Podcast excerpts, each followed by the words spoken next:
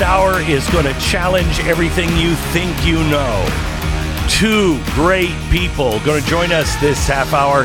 Uh, one is Benjamin Weingarten, a good friend of ours, and from Real Clear Investigations. He has looked at all of the worst things 9 11, Pearl Harbor, and he's compared them, you know, the stat for stats on how they've changed things in America.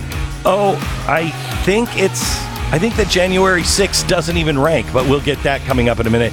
And a good friend, somebody I disagree with a lot, but is so challenging to your thinking. It is always a fun exercise. And honestly, he's just hysterically funny. Michael Malice joins us in 60 seconds.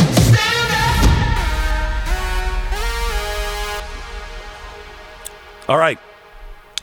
Let's talk a little bit about our. Stu, can you do these? Because I am about to lose my voice. Yeah, no, uh, we're going to talk to you a little bit about Patriot Mobile. This is uh, a company we love because you're talking about a, a company that has stepped up in ways that many others have not. And and you, if you have a big time uh, these these companies that come out and they say, "Oh, we are the best, we are the biggest, we we care about you," the big name mobile companies you have one of those, and they're likely donating part of the money you're sending them every month to causes that you completely disagree with. And you have to wonder and ask yourself, why am I doing that?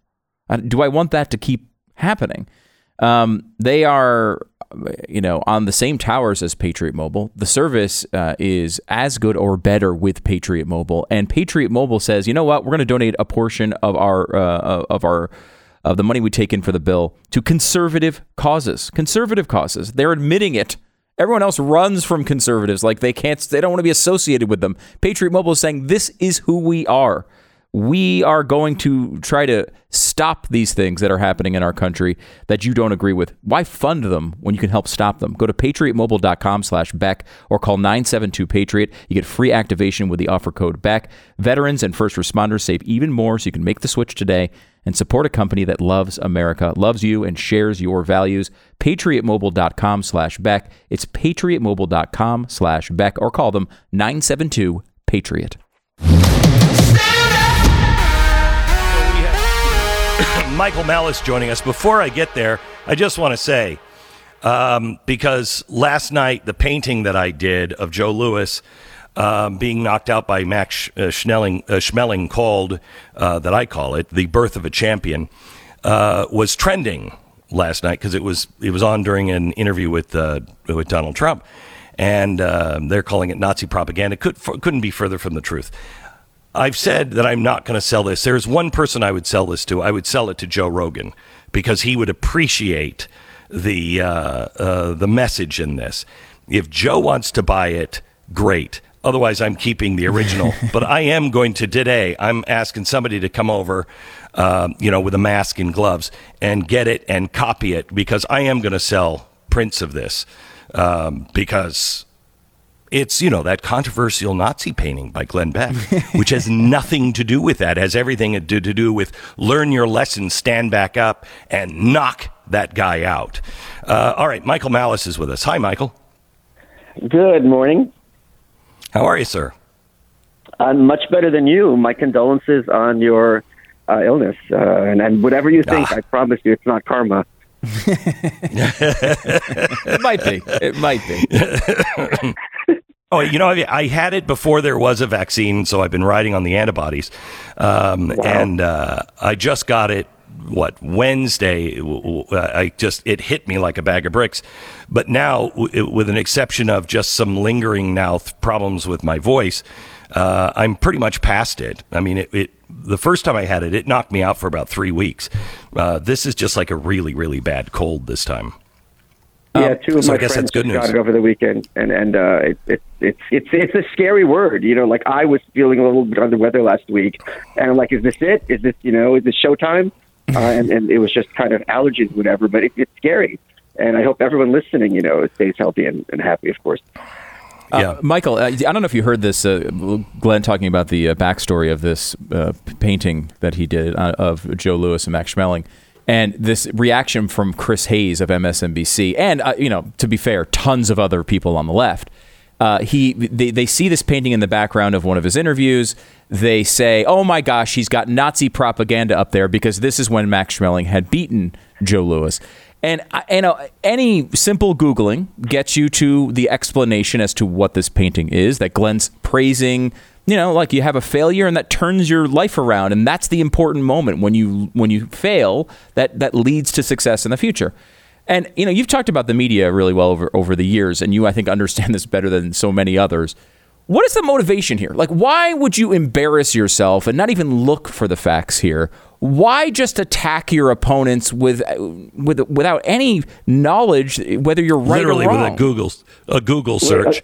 I, am going to give you two answers. First, I'm going to play devil's advocate because I, I think you guys remember it was like a year ago when former Senate, Senate candidate Harold Ford was staying at an Airbnb, and behind him on the wall was Andy Warhol's painting of Chairman Mao.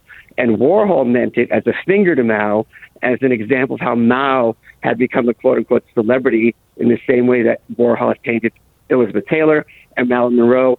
And all the conservatives were freaking out that this was communist propaganda, even though it wasn't his house, hmm. and even though it would have been a simple Googling. So that's number one. So this goes, mm-hmm. people misunderstand art very easily. The whole point of art is that it's open to interpretation. And the other problem is people who are corporate journalists are often not very bright. so they are going to have that knee jerk reaction. But as you guys have seen, as everyone listening to this knows, the the demand for Nazis outweighs the supply. There is such desperation uh, on the part of you know corporate media outlets to find Nazis that they're looking for them everywhere uh, to the point where people are often painting you know uh, fascist slogans to demonstrate that there's fascism, and they're later caught and they're often, you know, so you're, minority people are minorities. You're it, you're saying this is Nazi inflation. Too many Nazi hunters chasing too few Nazis. I mean, we, we laugh, but I mean, it, it, would be a very serious problem, and there, it's not to pretend that there are no, you know, quasi-fascists in American Correct. culture, and certainly in Europe nowadays. But the, yes. the premise that Glenn Beck would be dumb enough to sit in front of a Nazi painting while he's interviewing a president and have that be some kind of subtle dog whistle that no one's going to pick up. That is what's amazing. They have a complete lack of ability to empathize with other perspectives, and they're just waiting in every moment for the mask to drop, so to speak, which is kind of a bit of projection. Uh, and you saw this also with, uh, you know, the Trump's Charlottesville, Charlottesville speech, where when he condemned oh, yeah white nationalists in the same breath when he said both sides. The clip is there; it's in, in, indisputable. But you know, President Biden brings it up to this day. So, what is your take on January 6? I think that's the biggest story of the week. He's and, you're cutting uh, out a little bit there, um, Michael. But he said, uh, "What's your take on January 6th? That that didn't come through." Oh yeah. So I, I mean, I, I mean, it's very tragic. Uh, AOC had to talk to a cop for five minutes and she was traumatized for months. Rashida Tlaib, remember, was crying on the floor of the house. AOC had to comfort her. Uh, there were some bottles of water knocked over. Someone had his feet up on Pelosi's desk. Here's my takeaway, and, and I'm going to get a little bit serious for a minute. Where has President Trump been? He defended the people when he was giving that Charlottesville speech. The people, when he said there's good people on both sides, he was referring to the controversy about removing statues. Right. That's what he was defending. Right. The people were saying Correct. we shouldn't remove statues. The people on January 6th were his people. They were all his people. These were his hardcore supporters. Now they're being held in detention in horrible conditions for who knows how long. They are his hardcore supporters, and he shrugs his shoulders. And I think this is the big problem that conservatives have to appreciate when it comes to Donald Trump. We had four years of President Trump being attacked for the most demented things imaginable, including how many scoops of ice cream he had, yeah. that he fed the fish wrong when he was in Japan, even though he's following the prime minister's lead. Queen Elizabeth gestured for him to walk in front of her, which he did. Then she couldn't get around him because he's a lot bigger. They cropped the first part where she gestured, so it looks like he just stood in front of her like a buffoon. So we had four years of that. So understandably, conservatives got protective and defensive of President Trump. He's not in office now. It's been a year. And I would encourage conservatives to take a step back and realize not every criticism of President Trump has been inaccurate because the man has shown a severe lack of loyalty towards people who have been loyal to him. And I'm thinking specifically of Michael Flynn, and I'm thinking of especially of Jeff Sessions, who was probably the strongest anti illegal immigrant person in the Senate, became Attorney General. Because of him, Trump got him primaried, and he blew a Senate seat in Alabama. How does that happen? So, if people are looking forward to 2024, keep in mind this guy's loyalty is a one way street, and that's a big problem because conservatives tend to be very, very loyal people. Hmm. I, I, agree with that. We were just talking about how loyalty is number one. You, I know you know the Jonathan uh, Haidt book, um, but course. loyalty is number one on the scale, and it's it's interesting because I do think that it that is the number one thing with Donald Trump is loyalty. Um, and in talking to him, you know, I just sat down with him uh, uh, about a month ago, right. and then I had dinner with him and his wife, and I I came away with the impression, and this is just from you know, the off the record, just dinner conversation.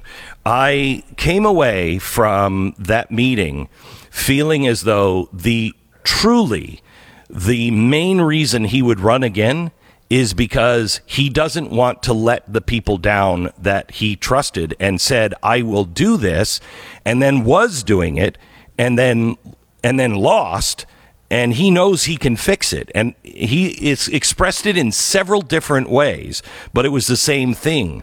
I'm not going to leave those people without anyone who will fight for them. Uh, here, let's bring some receipts. When President Trump got into office, the federal this, the federal budget was four trillion dollars under Obama. Two years later, mm-hmm. before COVID, it was 4.4 trillion, an increase of 10 percent under his watch. He was he promised as when he campaigned, and this was a very legitimate promise from given his background that he knew the best people, and he was going to staff his cabinet with the best people. And we thought he was going to bring in all these outsiders, people you'd never expect to see in, in politics. And the next thing you know, it's Reince Priebus, and the chairman of Exxon is the Secretary of State. His staffing decisions, I think everyone has to acknowledge, were horrible. He's driving out people who have so, the mind, like Steve Bannon, and he's bringing in the swamp creatures. All right, so let me let me just push back on that, because I'd like to hear your opinion on it. Um, I, in the interview I did, I said you got a clean house, um, yeah. and he talked about he talked about the, you know, he had two jobs to fix the country and to survive and he said, uh, I can't go in there with the same GOP. I can't go in there with the same group of people. I have to have people around me that are on the same page because pretty much I got to fire everybody in every department. And I think he gets that. I've talked to people who are inside the administration before, and they said the one mistake that they made was they underestimated the power of all of these long term bureaucrats and the De- Republican Party, uh, that they would be so against him. Um, and he's not going to he's not going to repeat that. Now, I don't know who he staffs it with and who he gets to have the balls to run some of these things, to fire or shut down these departments. Um, but that's what it's going to take one way or another. Love to hear your response. Uh, coming up in one minute, let me take one minute, 60 seconds to tell you about our sponsor this half this half hour. Uh, who is it, Stu? It is uh, Goldline. It's Goldline. Yeah, Goldline. Thank you. Uh, is uh, uh we've been talking about the problems with inflation quite a bit over the past few weeks. Yeah. Goldline, you know, it's been around for a long time. They've been doing this, you know, better than anybody for a, a really long time. And you know, the inflation, of course, is already here. We've seen it I mean, you've, you've talked about it, Glenn, from everywhere from cars to groceries. I mean, it's all over the place, and it's, not transitory. Michael, right, and Michael just talked about it. I mean, you know, ten percent increase on our national debt. What is it now? I hmm. mean, are we over thirty trillion dollars yet? I think we are, aren't we? Hmm. I mean, nobody's talking about our debt. It is out of control, out of control, and they're using modern monetary theory to get through this. Um, it won't work. It never has worked. Uh, and read in the Great Reset, my book that comes out next week. It talks about what the second part of modern monetary theory is, and that's just controlling everything. Um, it's coming, and the answer is uh, spread out your risk. And one of the things you should invest in is gold or silver because the world always, when it comes back to its senses from insanity, it always returns to physical gold. Uh, if that's not enough reason for you to get moving, uh, Goldline has an extremely small quantity of their holiday silver rounds and their special Mind Your Business silver bars left over from their Christmas promotion. Please call them ASAP to find out how to qualify for the free silver Call 1 uh, 866 Gold Line. It's 866 Gold Line or go to goldline.com. 10 second station ID.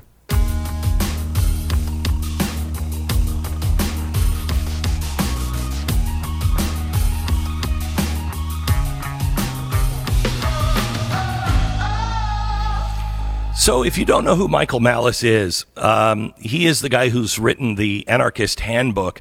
He is an anarchist, but not the Antifa throw bombs through windows kind of uh, anarchy. Am I right on that, Michael? Please verify that. I not through windows, but you know. um, he does. He believes that if there were no government, um, we would be. We'd all be better off. I, I disagree with that, but I I lean towards. Uh, in fact, I don't lean towards. I'd like to shut down all of the Department of fill in the blank. I'd like them all to be gone. Um, they, have no they have no place in our in our um, in our government, in my opinion. So uh, Michael is coming from a different place, but I like that because he makes me think things through and pushes me up against the wall. So I I question the things that I think I believe. I think that's really important. So, Michael, your response on what I just said here about a minute ago. Right. So you were talking about how President Trump said to you uh, that he understands he has to, you know, fire a lot of these staffers and bring in good people. My, my pushback would be like, does he understand this, or does he understand what he needs to say to you in order to maintain uh, your support in the next cycle? And here's the evidence to the contrary. There's something called revealed preferences, right? If you tell your spouse, I love you, I love you, I love you, but you're never home and you're cheating on them, talk is cheap, your actions are telling. Trump is launching a social media company. Who did he hire to run this social media company? Devin Nunes. Devin Nunes' entire background is being one, a dairy farmer, and then a congressman. What does he know about running a social media company? All he knows is he has a Rolodex in Washington. He's a creature of the swamp. Now, he might be a great conservative. He might, I'm sure he's a very ethical, great person, so on and so forth. But to say that he's some kind of outsider is nonsensical. So Trump had the opportunity to, and the other thing is, and this is not his fault, he's been rendered so radioactive. Why would I, if I was working in Wall Street, San Francisco, LA, New York, why would I want working on the Trump administration on my resume? It would ruin my career. And again, this is not Trump's fault at all, but that has been an issue for him in the past.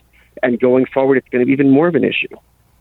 Yeah, I, I do agree with that. It is going to be hard to get people, and then that is, you know, we have to have people who understand where we are in our society. It, it is, it, it, look, it's almost lights out time, uh, and um, you know, maybe we deserve it um, because we have taken this for granted for so long. Uh, and we've been running on other generations' vapors for so long, and we've become this monstrosity uh, that is all run in Washington. So uh, maybe we deserve it, but I think the original premise is worth uh, uh, saving. I don't know where he gets those people. I mean, you know, you look at Devin Nunes, you see him as an insider. I see him as an insider outsider. You know what I mean? He's a guy who's been there who doesn't like the way it's running and has been standing up for it. It's a little like Rand Paul. Yes, sure. he's in, um, but he's he's working hard from within to try to uh, to shut it down. Are those people what, are important or are they the same? They're, they're very important. I'm not questioning that at all. But my point to you is what evidence do you have that Devin Nunes knows anything about social media? Now, it's, yeah, it's so the it, it run. So it's clear that Trump got him, as he hires most of his people, because of a sense of loyalty to him. Now, that's very important because he's been betrayed left and right.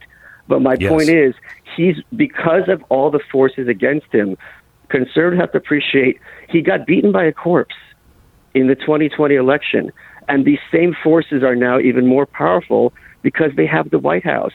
And you can't tell me that he shouldn't have seen it coming, all the machinations that the Democrats did in various states to finagle the vote to make sure they got the result they wanted. There was that Time magazine article bragging about these coalitions that yeah. was behind the scenes. Mollie Hemingway uh, did a great book called Rigged discussing it. It's nothing to do with the voting machines. It had to do with a year long uh, series yep. of, attempts, including things by Mark Zuckerberg, I, to get the result. I agree with you. Michael Malice, thanks for stopping in. Michael Malice, you can follow him at Michael Malice. Back in a minute. The Glenn Beck Program.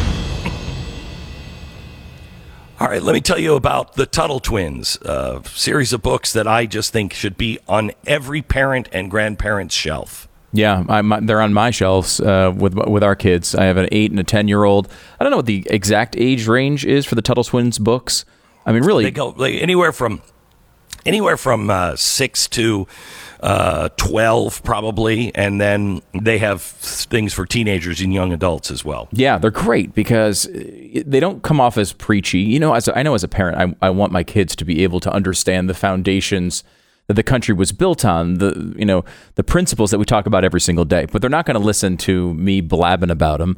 Uh, especially when Amen. they're yeah exactly. It just doesn't happen. They don't do it with me either. Right. It's just uh, no kid wants to listen to their parents.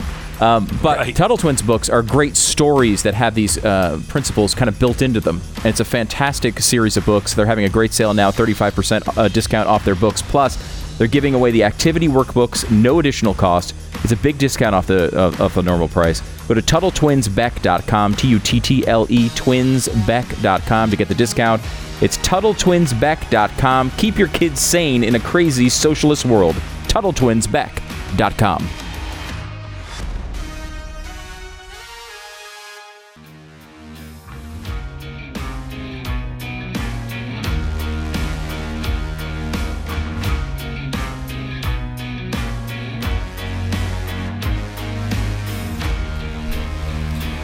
Welcome to the Glenn Beck program.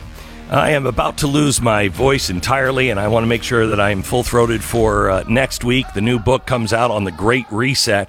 But the biggest story this week had to be uh, about the candlelight vigil they had at the at this on the stairs of the Capitol last night, commemorating all those that.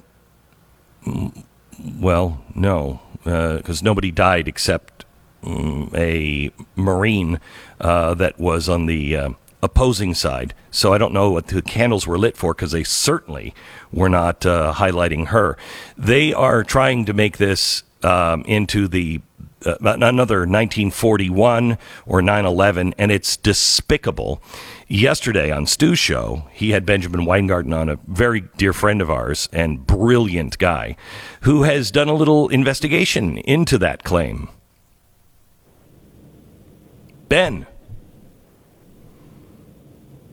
Not sure. I don't think anybody can hear me. Yeah, we can hear you, but I don't, I don't, Ben might not be able to. Ben, you there? Uh, I, yep, yep, I'm here, guys. Oh, okay, there he is. Uh, ben Weingarten is with us. Uh, we kind of mentioned uh, your study here, Ben, uh, talking about the differences between uh, the 2020 Floyd riots and the 2021 January 6th riot. And it's a point that conservatives have made many times, and that there was no there was no real focus on this. In fact, it was we saw it praised by the left these riots that were going on, um, and many times we pointed out there's a there's a discrepancy here. Why aren't these both being treated equally? You went through and tried to quantify this. Can you tell us about the process of putting all this together?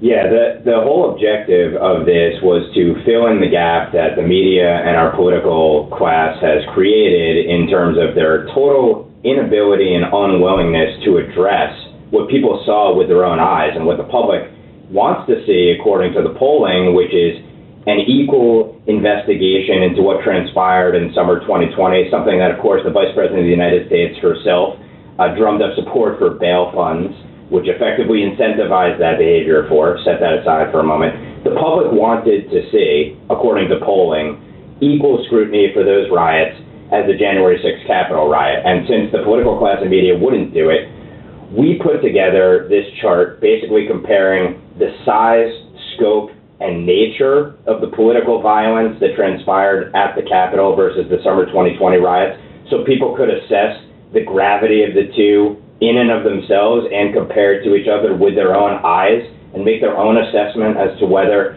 the hyperbolic political rhetoric actually met the case based on the facts and the merits.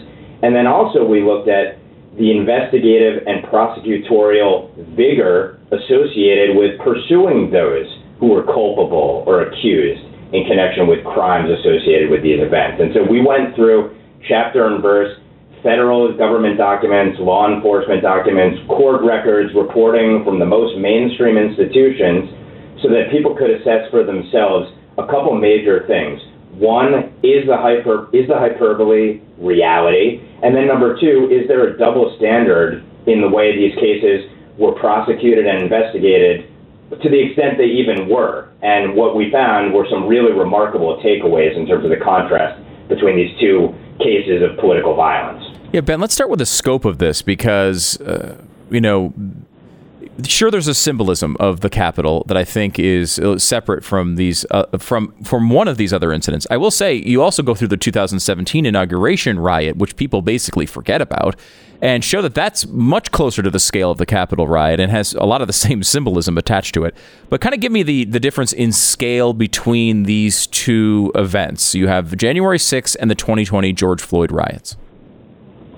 Yeah, so that, the headline numbers, I think, are these. First, the summer 2020 riots resulted in 15 times more injured police officers, one of whom, of course, was killed, David Dorn, 23 times as many arrests, and estimated damages in dollar terms, and this is the most egregious or massive disparity here. 1,300 times more costly was the damage of the summer 2020 riots, one to two billion dollars in damages there versus approximately one and a half million in an event that's compared to 9/11, Pearl Harbor, the worst acts of the Civil War. Staggering differences there. Now you talk about the symbolism of what transpired, and that's basically the, the best case that's been made to try to marshal the idea that this event is somehow on the level.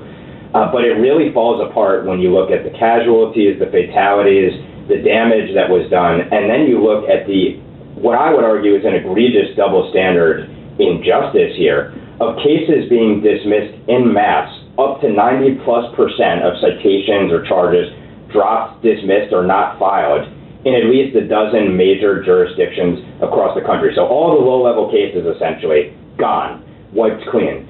In the case of the Capitol riot, where there have been 700 plus people hit with charges, the vast majority of which are misdemeanors, all of one case has been kicked and dozens of people have been held in pretrial detention for months on end. Some of them will spend over a year in jail before ever hearing their case in what have been alleged to be abusive conditions with people held in solitary confinement for 20 plus hours. And I think the, the big takeaway, one last point I'll make briefly, is a judge, the chief judge of the DC District Court, where these cases are being heard, chastised the Biden Justice Department, its prosecutors, with a line, and I think this is a verbatim quote here you're trying to resolve the crime of the century with Class B misdemeanors.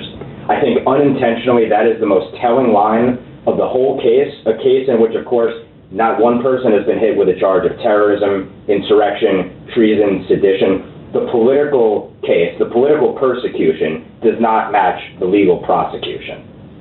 Yeah, I think that's one of the big things that's uh, that's interesting because if it is this crime of the century, this is not how they would handle it, and you know that's not to minimize it. I think it's really about just getting scale and appropriate perspective on all of these events together. It's not to say that January sixth was nothing. It's just to say that uh, you know, the summer of 2020 was also not nothing. It was something that was really, really important in our country, and in a way I think, went a, a good distance in normalizing political violence all over the place. It, you know, it, it created a a, a uh, climate where we just kind of approve of this stuff and it seemed to be okay. Half the country was saying, you know what, you can't really criticize it. And that leads to January 6th types of, of events all around the country if you don't get it under control. And then look at what the knock on effects have been. And, and to your point, it's not to minimize what happened, it's to say, let's look at it openly and honestly so we can assess whether the fallout has been merited or not. And the fallout of January 6th is remarkable. I wrote a week after January 6th in the Federalist that this was going to be used as a catalyzing event to try to cast up to half the country or more as being terrorists or their co-conspirators, sympathizers, aiders, abettors, and use that to have a massive crackdown on dissent. And we've seen that with the Biden administration using January 6th to create a national strategy for countering domestic terrorism, so called, which has all sorts of issues around chilling political dissent, censorship, colluding with big tech to try to crush people. We've obviously seen that happen en masse over the last year. We've seen people booted off of payment processing platforms, banks discriminating against people, of course, people being doxxed in their workplaces, harassed, ostracized, pushed out of public life to the point where anyone could be a Donald Trump in terms of the harassment, the ostracization, uh, legal prosecution, in fact. And I think those those being held in the D.C. jail, particularly those who have spent months there, who have no criminal background and are accused of essentially glorified trespassing, parading, which I think might be the, the there may be more charges of that than any other charge than the ones that people have been hit with they stand as a living example, a living symbol of you could end up just like these people if you d- dare dissent from the ruling class orthodoxy. And then you look at the knock-on effects of the summer 2020 riots, and it's been a massive surge in violent crime in cities across the country, and that disparity is also really worth mentioning. We've seen a massive rise in violent crime and an effort to not police across the country with mass dismissal of cases in cities across the country. And by contrast, every case and their mother is being pursued with respect to the Capitol riot, except, of course, these couple unindicted co-conspirators that we've read all about who, for whatever reason, are not being pursued. Hmm.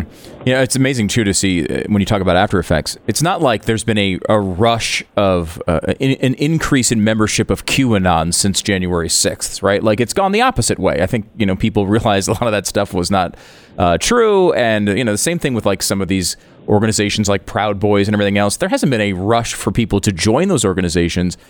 On the other hand, the fallout from the 2020 George Floyd riots has been a massive increase in funding to the organizations who led the riots.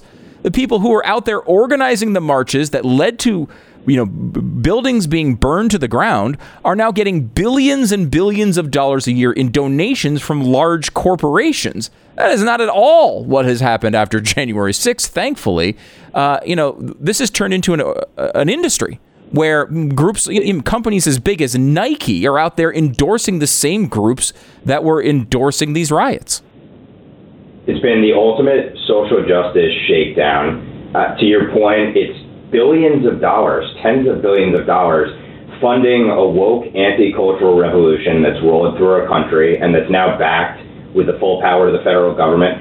And to tie it all together, to put a nice, well, terrible bow on all of this, of course, we found out that the vigil organizer last night herself had been tied to threats against Josh Hawley's family on the eve of January 6th, uh, as well as other acts of political violence that she and the group she's associated with have been tied to those left wing acts of political violence. So, of course, that's the premier vigil organizer last night. So somber, so serious, so so concerned about the state of our democracy, i.e., their power. Mm, absolutely incredible. I encourage you to uh, check out the work Ben Weingarten uh, uh, for Real Clear Investigations, because you also got to check out the 2017 inauguration riot. We didn't have a chance to get to that here, but you, it, it's important to look at all of this stuff and how they compare. And finally, somebody's gone through and done the hard work to put all of this together.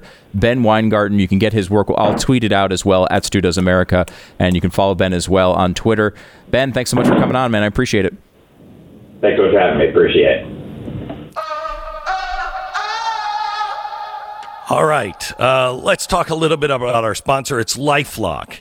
You need somebody in your corner making sure that you and your family, the name that you have worked so hard, along with all of the stuff that you have worked so hard to uh, gather, is protected, and LifeLock can do that. Yeah, they can. Uh, whether they're you know you're getting cyber criminals hacking in and stealing the information themselves, or they're finding it somewhere out there on the dark web.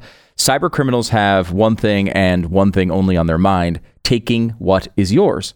And if you're not finding and using the best means of protection on the internet, it could happen to you very easily. That's why Lifelock exists. Uh, they're not only going to alert you if they find suspicious activity, but they will also work with you to fix it. It's a great service. They do a great job. No one can prevent all identity theft or monitor all transactions at all businesses, but you can keep what's yours with Lifelock by Norton. Join now and save up to 25% off your first year with the promo code BECK, 1 800 Lifelock, or head to lifelock.com. Use the promo code BECK for 25% off at lifelock.com. The Glenn Beck Program.